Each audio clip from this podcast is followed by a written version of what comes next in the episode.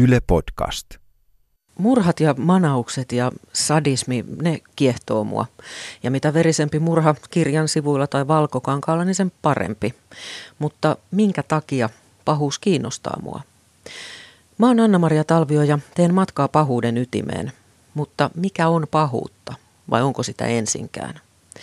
Viime jaksossa me puhuttiin politiikasta. Nyt sukelletaan ihmismieleen.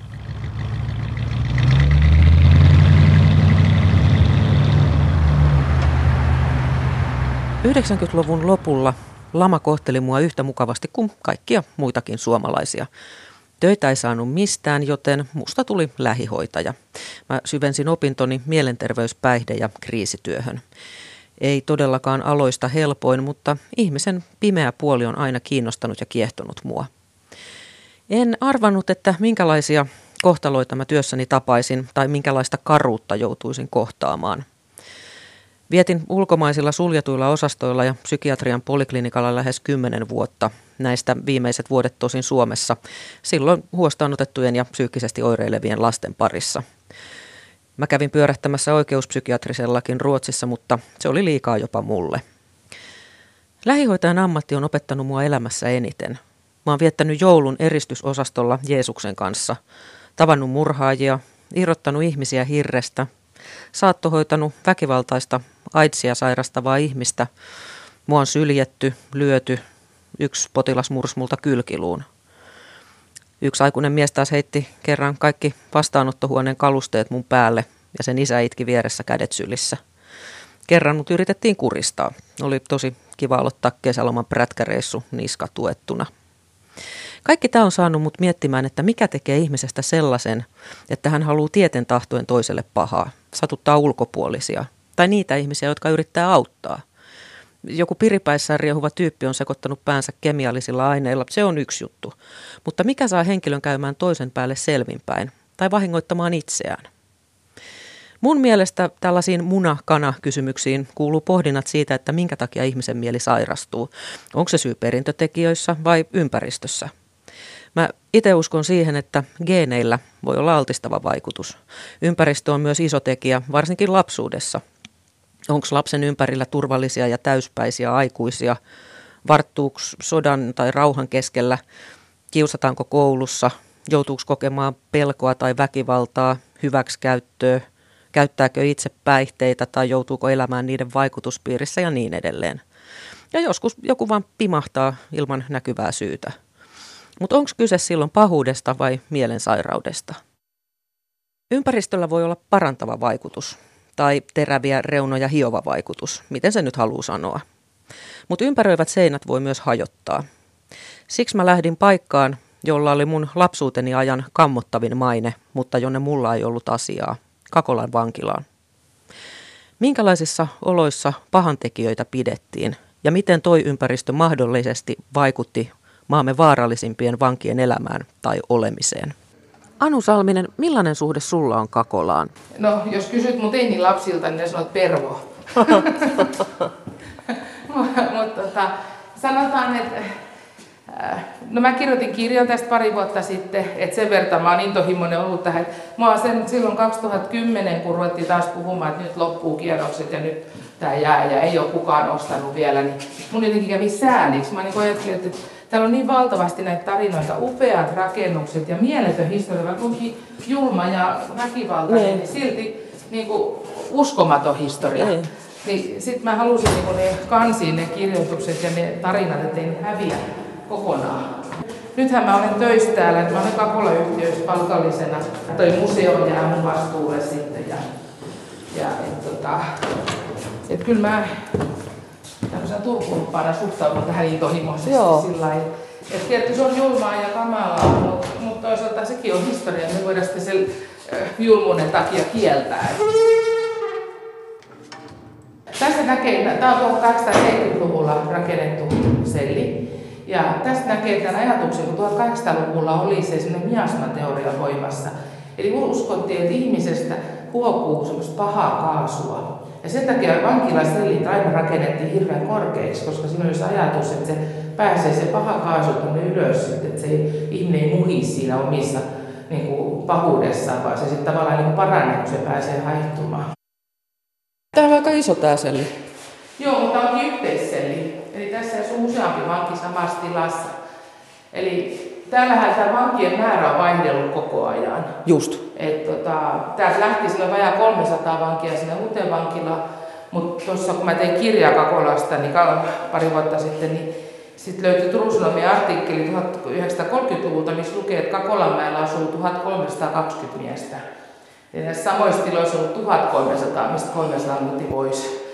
Ja ne on sitten ollut nämä yhteisvankilatilat, mitkä on joustaneet. Eli tässä huoneessa nyt, kun katsoo noita nauloja, niin siinä on kaksi kolme naulaa, eli tässä on kaksi kolme miestä. Mutta tota, parhaimmillaan mä tiedän, että tässäkin huoneessa on kahdeksan miestä, että tässä on neljät kerrossa nyt. Ei ole totta. Et, tota, miten, mä... miten nämä tuli toimeen keskenään? No se oli ongelma, että mä just sitä haastatellut näitä vanhoja vankeja, jotka, joilla on vielä niin muistoja 60-luvulta, että millaista on ollut. Joo. Niin, niin, niin tota, se yksi kiehäjä sanoi, että vaikka se mitä tarinoita kertoisit, niin et sä sitä haju pysty tarjoamaan. Et se oli tosiaan, se sanoi, että silloin 60-luvulla, kun oli muutenkin vielä yhteiskunnassa sellainen peri, perinne, että käytiin perjantaisin saunamassa työviikon päätteeksi, ei niin. ollut mitään suihkutiloja missään. Niin. Ja, ja silloin sai siellä saunayhteydessä vaihtaa vaatepariin ja, ja liinavaatteet, että sitä, sen koko viikon he kulki niissä samoissa vaatteissa ja, ja samoissa sukissa. Ja sitten kun he tuli koko kahdeksan miestä työpäivän päätteeksi kesähelteilläkin, niin riisu saappaansa, pisti tupakaksi, vartija iski oven kiinni ja avasi seuraavan kerran aamun kuudelta, niin sitten vartijatkin sanoivat, että se oli kuin veitsi olisi leikattu se, kun sä avasit sen oven, kun se oli niin tiivis se ilma, että täällä oli. Että täällä oli ikkunat ja kesähelteellä niitä sai avata. Okay. Mutta talvisin ne pultattiin kiinni, koska sitten taas oli se vaara, että jos on miinus 20 ja joku täällä yöllä vaan ikkuna, niin sitten on joku keuhkokuume kaikilla. Vartijathan on yksin iltaisin osastolla, niin he ei saa sitten enää avata ovea. Että jos illalla täältä kuuluu jotain ääntä, niin se on ehdoton kielto, että ovea ei saa avata, koska sitä ei ikinä tiedä, mitä siellä on vastassa. Että vaikka se kuulostaa siltä, että siellä nyt seitsemän miestä lahtaa yhtä, niin ne saattaa kaikki kahdeksan olla tuossa valmiina ryntämään syliin, kun sieltä avataan ovi. Että et, tota, et ei saanut avata. Ja sitten täällä tapahtuu sitten kaiken näköistä. Mitä täällä tapahtuu? Kerro. No, nuorten miesten raiskaaminen on ihan järjestelmällistä. Et yksikin nuori mies kertoi sitä, että hän jännitti, kun hän joutui kakolaan, että kun hän tiesi, että on yksinäisselli, että miten hän pärjää yksinäissellissä, että vaan on aina niin porukoissa, että hän ei ole yksin koskaan. Ja Joo. Hän sai kuulla, että hän pääseekin tänne yhteisvankilaan ja ajatteli, että no onneksi sitten on seuraaja. Sitten hän oli tässä yhdessä huoneessa, niin siellä sitten äijät toisesta huoneesta huusi, et, et, tai kuiskutteli, että pyydä siirtoa meidän kämpään, että meillä on täällä hyvä meininki, että älä mene sinne. Ja sitten hän anoi siirtoa ja sanoi, että ikinä hän ei ole katsonut mitään niin paljon. Että, että hänellä oli niin hullut ter- tervetuliaispileet, että hän ei istunut seuraavaan kahteen viikkoon. Että nuorten miesten raiskaaminen on ihan järjestelmällistä, se ei ole mikään urbeani legenda. Ja sitten tämä Timppakin, joka on asunut tuossa silloin, kun heitä oli kahdeksan miestä, niin ne. sanoi sitä, että kun hän nukkus alapedillä, niin hän heräsi yöllä siihen, että hänellä tippuu koko ajan jotain kasvoille. Ja sitten hän kömpi sieltä ylös ja hän huomasi, että joku oli yön aikana vetänyt se yläpunkan kaveri kaulaan auki. Periaatteessa kaikki on illan selleissä ja sitten silloin ei enää viiden jälkeen pääse vessaan. Sitten sen jälkeen on noin paljuluukut käytössä. Eli näissä on tämmöiset luukut, luukut täällä ja tuolla on sitten toi luukku tuolla toisella puolella ja siellä on sitten ämpäri että se on niinku siellä tavallaan niinku eri hajueriste vähän siitä, että saa sen luukun kiinni. Mutta sitä käytetään sitten vessana, että se otetaan sieltä ja käytetään vessana ja pistetään takaisin. Ja se aiheutti semmoista, semmoista ilmiötä, jota sanottiin paljukolehdiksi. Eli täällä jos joku vartija oli ollut epäreilu jollekin vangille, niin, niin silloin tietenkään kaveria ei jätetä, että kun on talvisodan henki on voimassa täälläkin. Ja sen sijaan, että ne aamulla, sit, koska aamulla vartija avaa yhden sellin kerralla, vanki ottaa sen paljunsa eli ämpärinsä ja vie sen tänne kaatoselliin. Eli tuossa on tämmöinen järjestelmä, jonne se kippaa sen ämpäri, painaa poljinta, niin se huhtoutuu puhtaaksi. Joo. Niin silloin ei sitten paljon kolehdissa, kun oli käynnissä, niin ei tyhjennetty niitä ämpäreitä mihinkään vessaan, vaan ne kaadettiin kaikki yhteen ämpäriin. Ja sitten se vääryttä kärsinyt vanki kantoi sen ämpärin niin kuin muina miehinä selliinsä. Ja, ja sitten kutsu jossain vaiheessa päivää vartijan paikalle. Hän tekee se niin, että hän vetää Okei. tuolta tuommoisen vivun tuolta, niin sitten tämä läppä lävähtää auki. vartija laittaa sen kiinni, tai niin kuin näkee, että nyt on jollain, kenellä on asiaa. Ja sitten kun hän tuli ja avasi sellioven, niin hän sai sen koko ämpärin päälleensä. Että se oli niin kuin sitten kosto hoidettu. Ja ihmiset odottaa kuulevansa kaikki ne kamalimmat jutut mm. ja kaikki, mitä tässä nyt on vielä, voisi kertoa jotain, että kun vangit halusivat kostaa vartioille, että, että hepatiittia levitettiin sillä lailla, että jos jollakin vangilla oli hepatiitti, niin hän kastoi nastan, laittoi verta siihen ja sitten hän laittoi niin kuin oven ripaan se sillä sinnitarralla tai purkalla kiinni, mm. että kun vartija kiskas siitä ovesta, niin sit se sai siitä nastasta niin kuin hepatiitisteleet. Että kyllä, kyllä tämä on semmoista niin pahan suopaisuutta, mm, mutta varmaan mm. puolia toisiin. Kakolassa mut yllätti taideopiskelijoiden projekti, jonka osa oli yhden eristysosaston sellissä ollut lappu. Siinä luki, että vartijat ovat myös olleet väkivaltaisia vankeja kohtaan. Mä jäin miettimään sitä tosi paljon.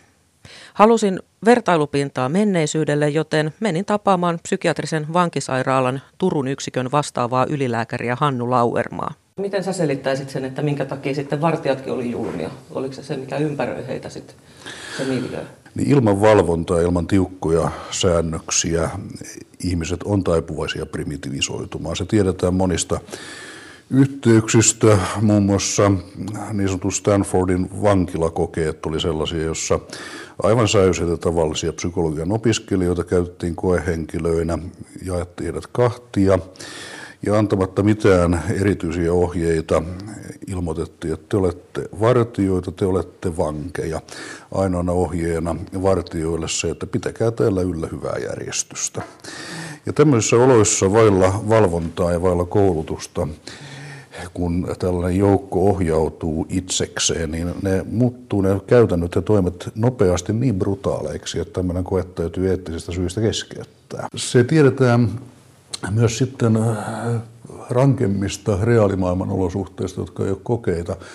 Ajatellaanpa nyt esimerkiksi Irakin Yhdysvaltain miehityshallinnon Abu Ghraibin vankilaa, jossa mm. nuoret värvätyt sotilaat toimi vartioina, niin he hyvin nopeasti primitivisoitu erittäin raakaa vankien kohteluun, jossa oli seksuaalisävytteistä väkivaltaa, nöyryyttämistä, uskonnollisten tunteiden järjestelmällistä pilkkaamista ja räkkäystä siinä määrin, että pari vankia sitten lopulta kuoli tukehtumalla, niin kuin kuollaan roikkumalla ristillä ja sitten käytiin vainajan vierellä näyttämässä peukkua ylöspäin, väläytettiin Pepsodent-hymyä ja otettiin valokuva. Eli äh, tällainen asetelma, joka näkyy hyvin paljaltaan myöskin sisällissodissa, konflikteissa, jotka on jossain määrin tavallisten sääntöjen ulkopuolella, jossa ei ole myöskään valvottuja ja harjoitettuja joukkoja, vaan aseistettuja siviilejä, jotka muodostaa löyhiä organisaatioita, niin Jugoslavian hajoamissodissahan nähtiin todella kammottavaa jälkeä. Okei, mutta vaikka meidän tausta on sellaista, mikä on luonut meille synnynnäisen valmiuden väkivaltaan, niin onhan sillä vastavoimiakin. Meillähän on armahtavaisuutta, solidaarisuutta, rakkautta, lämpöä, jopa altruismia, eli uhrautumista toisen eteen tunnetaan. Ja se on syntynyt samalla tavalla evoluutiossa kuin tämä aggressiovalmiuskin, eli evolutiivisesti hiukankin Raihnasen keski-ikäisen kannattaa ihan railakkaasti heittäytyä kuolemaan pari sisaren lapsen puolesta, koska se lisää omien geenien eteenpäin menon todennäköisyyttä. Mm. Ja sehän on se, joka on meille valikoinut tämän geneettisen lähtökohdan, johon sisältyy sitten huomattava määrä erilaisia vaihtoehtoja. Siihen rakentuu päälle tähän biologiaa sitten kulttuuri. Kulttuureita on hyvin erilaisia, on sotaisia kulttuureita, joissa erityisesti yleensä pojilta ja miehiltä edellytetään väkivalta-alttiutta ja valmiutta. Spartalainen kulttuuri antiikin Kreikassa tai varsinkin aikaisemmin myös Suomessa poikien kasvatuskulttuuri oli sellaista, että tappeleminen oli normaalia ja se, että ei tapellu oli epänormaalia. Vielä sotaajan psykiatrit pitivät jossain määrin poikkeavina sellaisia poikia tai miehiä, jotka kertoivat, että he ei ole koskaan halunneet tapella. Se oli merkki pehmeydestä ja luonnottomuudesta. Sanotaan, että, että kaikki ihmiset, ketä me tavataan, niin ne jättää meihin jonkunlaisen jäljen ja sitten jos tapaa niin kuin jatkuvasti todella sairaita ihmisiä tai niin kuin väkivaltaisia ihmisiä, niin miten, miten sä suojaat itseäsi pahuudelta? Mulla on hyvin laaja normaali elämän piiri. Ja ammatillisestikin tämä on myös paljon muuta kuin erityisen pahojen ihmisten mm. tapaamista. Mm. Vangeista läheskään kaikki eivät ole tappajia eivätkä psykopaatteja. Ja äh, kaiken kaikkiaan, jos ihmisellä on normaali, hyvä perheelämä ja ystäväpiiri ja paljon hyviä harrastuksia pyrkimyksiä, niin kyllähän se suojaa. Se antaa voimia ja se, että näkee myös paljon pahuutta sitten yhtenä sektorina omaa työtään, niin se lähinnä saa eh, ehkä monetkin arvostamaan niin sanottua tavallista normaalielämää eh, vielä paljon enemmän kuin mitä muuten tekisikään. Mm. Ja arvostamaan sitä, että pääasiassa ihmiset eivät valehtele toisilleen, eivätkä ainakaan lyö tai tapa. Kiinni on ja pysyy. Joo. Ai niin, siellä on toinenkin saatavia. Tässä on tietty vielä ollut tämmöinen avainlukko. Niin, just ja sitten tuossa on tuo kurkistusaukko. Joo, mutta niitä ei voinut välttämättä käyttää, kun vangit ne rikkoi sen lasiin ja sieltä saattoi tulla vaikka lyijykynä silmään. Tämä on varmaan, jos Suomessa pitäisi valita ankein paikkoja asua, niin, niin Kakola rundi on varmaan ollut sarjassamme ankeimpia, eli suljettu osasto eristysselli. Osa oli täällä muutaman päivän, jos oli pää sekaisin jostain tai oli ruvennut tuo riehumaan vaan sellissään, niin tuotiin tänne rauhoittumaan. Ja, ja tota, jos oli tehnyt jonkun henkirikoksen tai henkirikoksen ja paon, tai niin täällä oltiin vuosikaupalla. Kolme vuottakin oltu eristyksessä, totaalieristyksessä. Että ei, ei mitään elämää. Kun katsoo tätä uutta rakennusta tätä koko kompleksia vieläkin pohtii sitä Kakolaa hilseilevine seinineen, niin tässä on kyllä ero niin kuin yöllä ja päivällä. Tätä sairaalaa suunniteltiin viisi vuotta hyvin suurella hartaudella ja tarmolla ja tästä on saatu kohtuu kustannuksen sellainen pytinki, että täällä turvallisuusarkkitehtuuri on hyvin korkealla tasolla ja pienehköllä henkilökunnalla saadaan aikaan paljon semmoisia aktivoivia toimintoja, jotka tukevat sitä kuntoutumista, vakavasta depressiosta, on mm. liikuntamahdollisuuksia, on musiikkiryhmiä, toiminnallisia ryhmiä, keskusteluryhmiä. Jokaisella oma hoitaja myöskin, jonka kanssa on tarkoitus purkaa tilannetta ja pohtia asioita ja käydä selventäviä keskusteluja. Mutta tämä kuulostaa kaikki siltä, että se ei nyt ole mikään niin kuin ihan maailman kamalin asia joutua tänne ja oikeasti saada hoitoa ja apua. No ei varmastikaan, kyllä tätä useimmat meidän potilaamme suuresti arvostavat. Onko täällä tota, vangit niin kuin omissa huoneissaan? Kyllä, jokaisella on tuollainen pieni oma huone, joka on lähinnä vastaa Ruotsin laivahyttiä.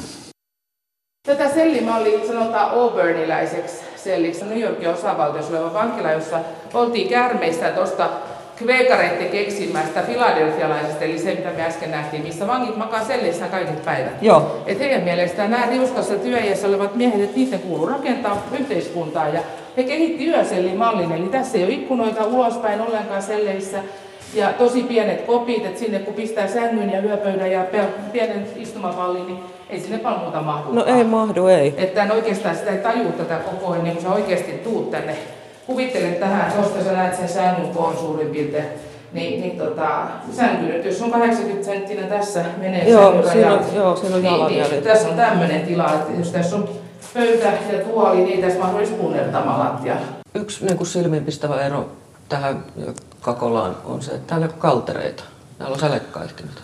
Täällä on luodin kestävät ikkunat. Täällä on kohtuullinen asiallinen asumistandardi, ei mitään ylellisyyksiä, mutta siedettävät ja hyvät olot. Vessa löytyy ainakin Kyllä, kyllä vaan ja suihku. Tuolla pihan perällä oli sauna, jossa sitten osastoittain perjantaisin käytiin ja siellä kävi ne, joilla oli asiat kunnossa. Ei todellakaan lähtenyt saunaan, jos tiesi, että oli vasikoinut tai oli jotain hampaankolossa ja vaikka vuosien takaa, niin siellä se kostettiin, koska siellä ei vartijat istunut löylyssä, niin jos sieltä saunasta joku kannettiin jalat edellä ja sanottiin, että se tiukastui saippua, niin kukaan ei kerro, että mitä siellä on no, tapahtunut. No niin, niin. Tuolla Länsiselin puolessa loppuvuodet, niin siellä ei ollut kiuasta ollenkaan, että siellä oli vastukset meni lauteitten alla, koska siellä oli ollut sellainen tapaus, että oli yksi vangeista onnistunut salakuljettamaan niin tyynyliinan sinne löylyhuoneeseen. Ja hän otti tyynyliinan täyteen kiuaskiviä ja hakkas toisen kaverin ihan tuntemattomaan. Taunassa tapahtuu kaiken näköistä. Tapahtuuko täällä raiskauksia niin kuin Kakolassa? Ei ole tiedossa ainuttakaan kerta kaikkiaan. Ja väkivallan tekoja muuten on ollut äärimmäisen vähän. Niitä on täällä vuodessa saman verran kuin oikein isojen yliopistosairaaloiden päivystystiloissa on yhden illan aikana. Mm. Siis tämä on niin kuin aika erikoinen tämä, että johtokunta ei pitänyt asiaa vakavana, että vartijat syyllisty väkivaltaan niin. vankeja kohtaan. Joo, tämä on, on, tää on tämmöinen hyvin vaikeasti määriteltävä maailma, että kuka on paha ja kuka on hyvä. Kyllä tämä, siis kyllä tämä väistämättä ainakin tämä Kakola kyllä niin kuin, ei voi tällä ihan ulkopuolisena, kun mä en ole tätä kokenut vankilana, niin, niin, niin tota, täytyy sanoa, että kyllä ne vartijat niin on leimannut niitä ihan yhtä paljon kuin ne vankejakin. Et kyllä niin vartijoillakin on sellainen tietty ajatusmaailma, että tota, kyllä se väistämättä vaikuttaa. Mutta se, että et sit jos on niinku päivittäin tekemisissä niin niin kuin niin. pahan joo, tai väkivallan joo, tai väkivallan joo. uhan alla. Joo, niin... ja sitten se just, mikä täällä oli epätoivoinen, täällä oli joku 80 prosenttiset paluu prosentti. Niin. Et se, se, se, tässä ei ollut mitään toivoa. Et sä niin osasit jo, jos sä oot 30 vuotta ollut täällä ja nähnyt sama ihmisen tulevan seitsemän kertaa takaisin, niin se on melkein sit sitä, että kyllä sä tiesit jo, että ei täällä ole mitään parantavaa vaikutusta. Että kuntoutus on ihan täysin turhaa hänen Niin, niin, että se on pyörö, niin. pyöröovi-efekti. Että... Niin, joo. Et tota, on, on, päiväkirjoissa löytyy näitä, että on vanki on niinku kaksi päivää pois ja tulee saman tien takaisin. Et hyvä, että pääsee edes ulos Just. Kakolasta jäi sellainen mielikuva, että siellä ei niinku inhimillisyyttä ollut kyllä niinku lainkaan. Ja sitten jos vartijatkin oli, että ne ei ollut mitään diakoneja, vaan ne oli tosiaan niinku vartioita, niin tilanne on varmaan aika erilainen nyt. Eipä se mennyt maailmakaan mitään pelkkää pelkkää kammottavaa sadismia ja pahuutta varmastikaan ollut, mm. vaan vankiloissa on aina tehty monennäköistä laupeuden työtä mm. ja paljon hyödyllisiä asioita. Opeteltu ammatteja, mm. tuettu ihmisiä eri tavoin. Maailma on ollut kovempi ja brutaalimpi menneenä vuosikymmenenä kyllä, mutta semmoinen hiukan kauhuramanttinen kuva, mikä joistain Kakolassa, Kakolasta kirjoitetuissa kirjoissa esimerkiksi on, niin se on kovin yksipuolinen. Mm. Ja muinaisessa vankimielisairaalassa, joka sijaitsi siellä Kakolan vierellä, siellähän hoidettiin hyvinkin asianmukaisesti näitä, näitä vankeja aivan samoin periaattein kuin nykyisin, vaikkakin karummissa olosuhteissa. Mm. Ja siellä oli kaikesta päätellen 40-luvun lopulla, 50-luvun alussa oli jonkin verran hoidollisten menetelmien väärinkäyttöä, joka sitten kitkettiin aika nopeasti.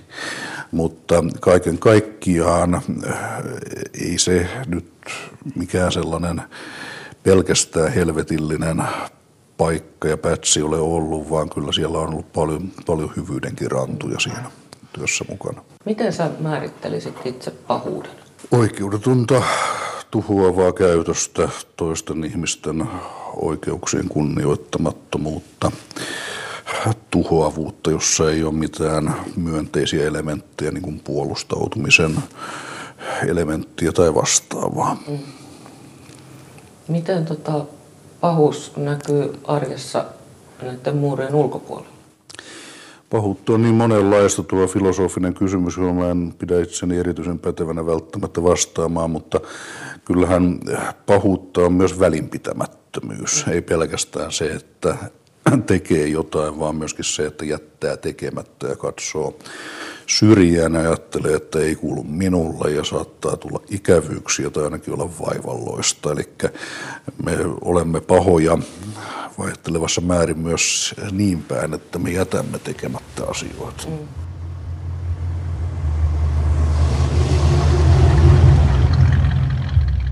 Mutta minkälaista on sukeltaa esimerkiksi sairaan ihmisen mieleen? Itseoppinut näyttelijä Antti Reini on tunnettu monista rankoista ja jopa raaoista rooleistaan. Läpimurtonsa hän teki leffassa Il Capitano, joka pohjautuu Ruotsin Omseellessa tehtyyn kolmoismurhaan. Miltä se tuntuu lähteä niin kuin, tutustuu tällaiseen rooliin, että sä oot niin kuin murhaaja tai surmaaja, koska mun ymmärtääkseni sä et ole itse koskaan tappanut ketään. Niin, tota... No, en. Sitä et ole method acting vaadi kyllä. Miten sä pääset niin kuin, jonkun murhaajan tai tällaisen vähemmän niin kuin mukavan oloisen ihmisen pään sisälle. Mitä siinä tapahtuu? Ehkä, niin, mä en tiedä oikein mikä se prosessi oli, että mä elin sitä vaan tavallaan niin kuin jotenkin intuitiolla. Niin, en mä osaa sanoa, miten mä tein sen. Mä en mm. psykologisoinut sitä mitenkään, mm. enkä en mä osannut sellaisia, ei mulla ollut mitään kaavoja ja metodeja, millä mm. niitä asioita pitää tehdä. Että oli hyvä ohjaaja, joka sitten tavallaan ohjasi mua ja, ja tota, mä heittänyt niihin tavallaan sellaisiin, mä heittänyt niihin kohtauksiin puhtaasti, että mä en, mä en niitä jatkumoita osannut miettiä, että miten kuljetetaan jotenkin tarinaa ja tarviiko sitä aina tehdä. Mutta silloin mä menin siis, silloin mä vaan niin aina heittänyt niihin kohtauksiin tavallaan niin tunteella ja intuitiolla kuin vaan tota, että kun sain nyt, mitenkään sanoisin, että kun ohjaaja kertoi, että tässä kohtauksessa on tällainen tunnelma ja tällainen näin, niin mä sitä rupesin tavallaan etsimään sitten mm. siinä niin kuin tavallaan, että totta kai rooli on aina suoja, että se myös sallii, kun sen hirveän helpoksi sen, että se sallii tehdä erilaisia asioita. Tuossahan teema nyt oli aika rankka, ja, ja, ja semmoinen katupoika, mutta silti mä en siitä sank, että, että mitään niin kuin sankarijuttu mä siinä sinänsä nähnyt, mm. että enemmänkin ehkä semmoisen vähän kuin epätoivoisen kaveri. Sä oot äh, näytellyt miestä, joka raiskaa lapsen. Joo, se oli, se tehtiin Ruotsissa semmoinen, mun hahmo ottaa väkivalloin semmoisen 12-vuotiaan pojan, ja tota, henkilökohtaisestihan mä en sellaisena koskaan pystyisi. Eli mä niinku tavallaan kävin itseni kanssa sen asian läpi ennen kuvauksia, jotta mm. mä pystyisin näyttelemään sen jotenkin. Siis niinku teknisesti. Ja... Siinähän oli myös sitten sun vastanäyttelijä, eli tämä poika, jonka sä väkisin otat. Olikohan se 14-vuotias kundi silloin, ja silloin oli tietysti kaikki seksuaalisuus herännyt ja näin, mutta, mutta se oli hirveän hiljainen sen päivän esimerkiksi, kun me tehtiin sitä. Mutta sitten nyt tullaan tähän niin elokuvan tekemiseen hienompaa juttua, että mehän tehtiin se niin, että me ei oltu minkälaisessa, lähes minkä, että meillä ei oikeastaan ollut minkälaista kontaktia sillä siinä, että me tehtiin sitä niin kuin tavallaan kuvakulmilla ja semmoisilla, että se näyttää siltä, että siinä tapahtuu jotain, mutta todellisuudessa siinä ei niin kuin olla minkälaisessa. Niin kuin, eli tavallaan nyt se on se elokuvan hyvä puoli myös ja näyttelemisen hyvä puoli, että kaikkea ei tarvitse tehdä mm. kuitenkaan edes fyysisesti. Jostain syystä mä halusin parikymppisenä vanginvartijaksi. Mä en tosin tiennyt sen työn arjesta yhtään mitään, joten soitin Sörnäisten vankilaa ja mua pyydettiin käymään siellä ja sainkin opastetun kierroksen. Kakolaa pohtiessa nousee väkisinkin mieleen ajatus siitä, että olisinko minä vanginvartijana mahdollisesti muuttunut työympäristön voimasta empaattisesta sadistiseksi, niin kuin kiltistä ihmisestä julmaksi. Minkälainen on ihmisen perusluonne? Miksi ihminen on ihmiselle susi? Kyllähän ihminen lähtökohdiltaan on keskisuuri peto, joka on hyvin kilpailullinen olento, tappaa omaa lajiaan sangen railakkaasti, mitä monetkaan pedot eivät tee. Itse asiassa tämä sanonta ihminen on ihmiselle susi on hyvin sutta aliarvioi. Sudet ei juuri tapa toisiaan äärimmäisen poikkeuksellisessa tilanteessa. Niillä on hyvin vahvat antautumissignaalit eikä susi tapa omaa lajiaan normaalisti. Sen sijaan kyyhkyt kyllä nokkii toisiaan innolla hengiltä, jos joku käyttäytyy poikkeavasti. Eli rauhan kyyhky on surkea huono rauhan symboli. Rauhan susi olisi paljon parempi. Susi, joo. Mua edelleen mietityttää yksi asia. Entä jos ihmisellä on kaikki hyvin? Ei ole mielenterveydellisiä ongelmia suvussa. Lapsuus on ollut hieno ja kaikesta huolimatta ihminen kasvaa kierroon. Mä näin kerran valokuvan kaksospojista ja jollain oudolla tavalla siitä kuvasta tajua, että toinen lapsista on niin kuin paha. Sitä on vaikea selittää, mutta myöhemmin mä kuulin, että tämä kyseinen lapsi oli jo aivan pienenä yrittänyt tappaa veljensä ensimmäisen kerran. Lastenpsykiatrian dosentti Jari Sinkkonen, voiko lapsi syntyä pahana? Lastenpsykiatria on nuori erikoisala, mutta, mutta tuota, kymmeniä vuosia nyt kuitenkin on tätä mietitty ja, ja, ja tota, tultu kovinkin ristiriitaisiin johtopäätöksiin. Eli tota, se vähän riippuu siitä, mistä teoreettisesta viitekehyksestä ja näkökulmasta sitä asiaa katsoo, että että jossain vaiheessa semmoinen sana kuin psykopaatti oli, oli ehdottomasti kiellettyjen listalla, mutta sitä on alettu tutkia ja on, on todettu sitten sellaista neurobiologista pulmaa, että nämä, nämä lapset, joilla on tällaista tunnekylmyyttä ja hakee tällaista äärimmäistä stimulusta, äärimmäisiä ärsykkeitä, niin heillä on, on tällainen erittäin matala fysiologinen vireystila. Eli, eli tuota, mikään ei oikein tunnu miltään. Ja, ja, ja tota, siksi se hakee jo hyvin varhain kiksejä ikään kuin, niin kuin äärimmäisistä asioista. Se voi olla eläinten kiusaamista tai semmoista äärimmäistä huimapäisyyttä tai sitten sellaista väkivaltaista impulsiivista käyttäytymistä toisia lapsia kohtaan. Se selittää ehkä jotain ja, ja siitä on kyllä tutkimusta olemassa, mutta sitten, sitten se toinen puoli on tietysti se kasvuympäristö mm. ja, ja sen vaikutukset. Ky, kyllähän siitä on ihan valtavan vahva tutkimusnäyttö siitäkin, että jos lasta kiusataan ja laiminlyödään ja kohdellaan sadistisesti tai hänellä on eh, esimerkiksi tuota, vahvasti antisosiaalinen isä, johon kasvava poika samastuu voimakkaasti, niin on näillä kaikilla sitten oma merkityksensä.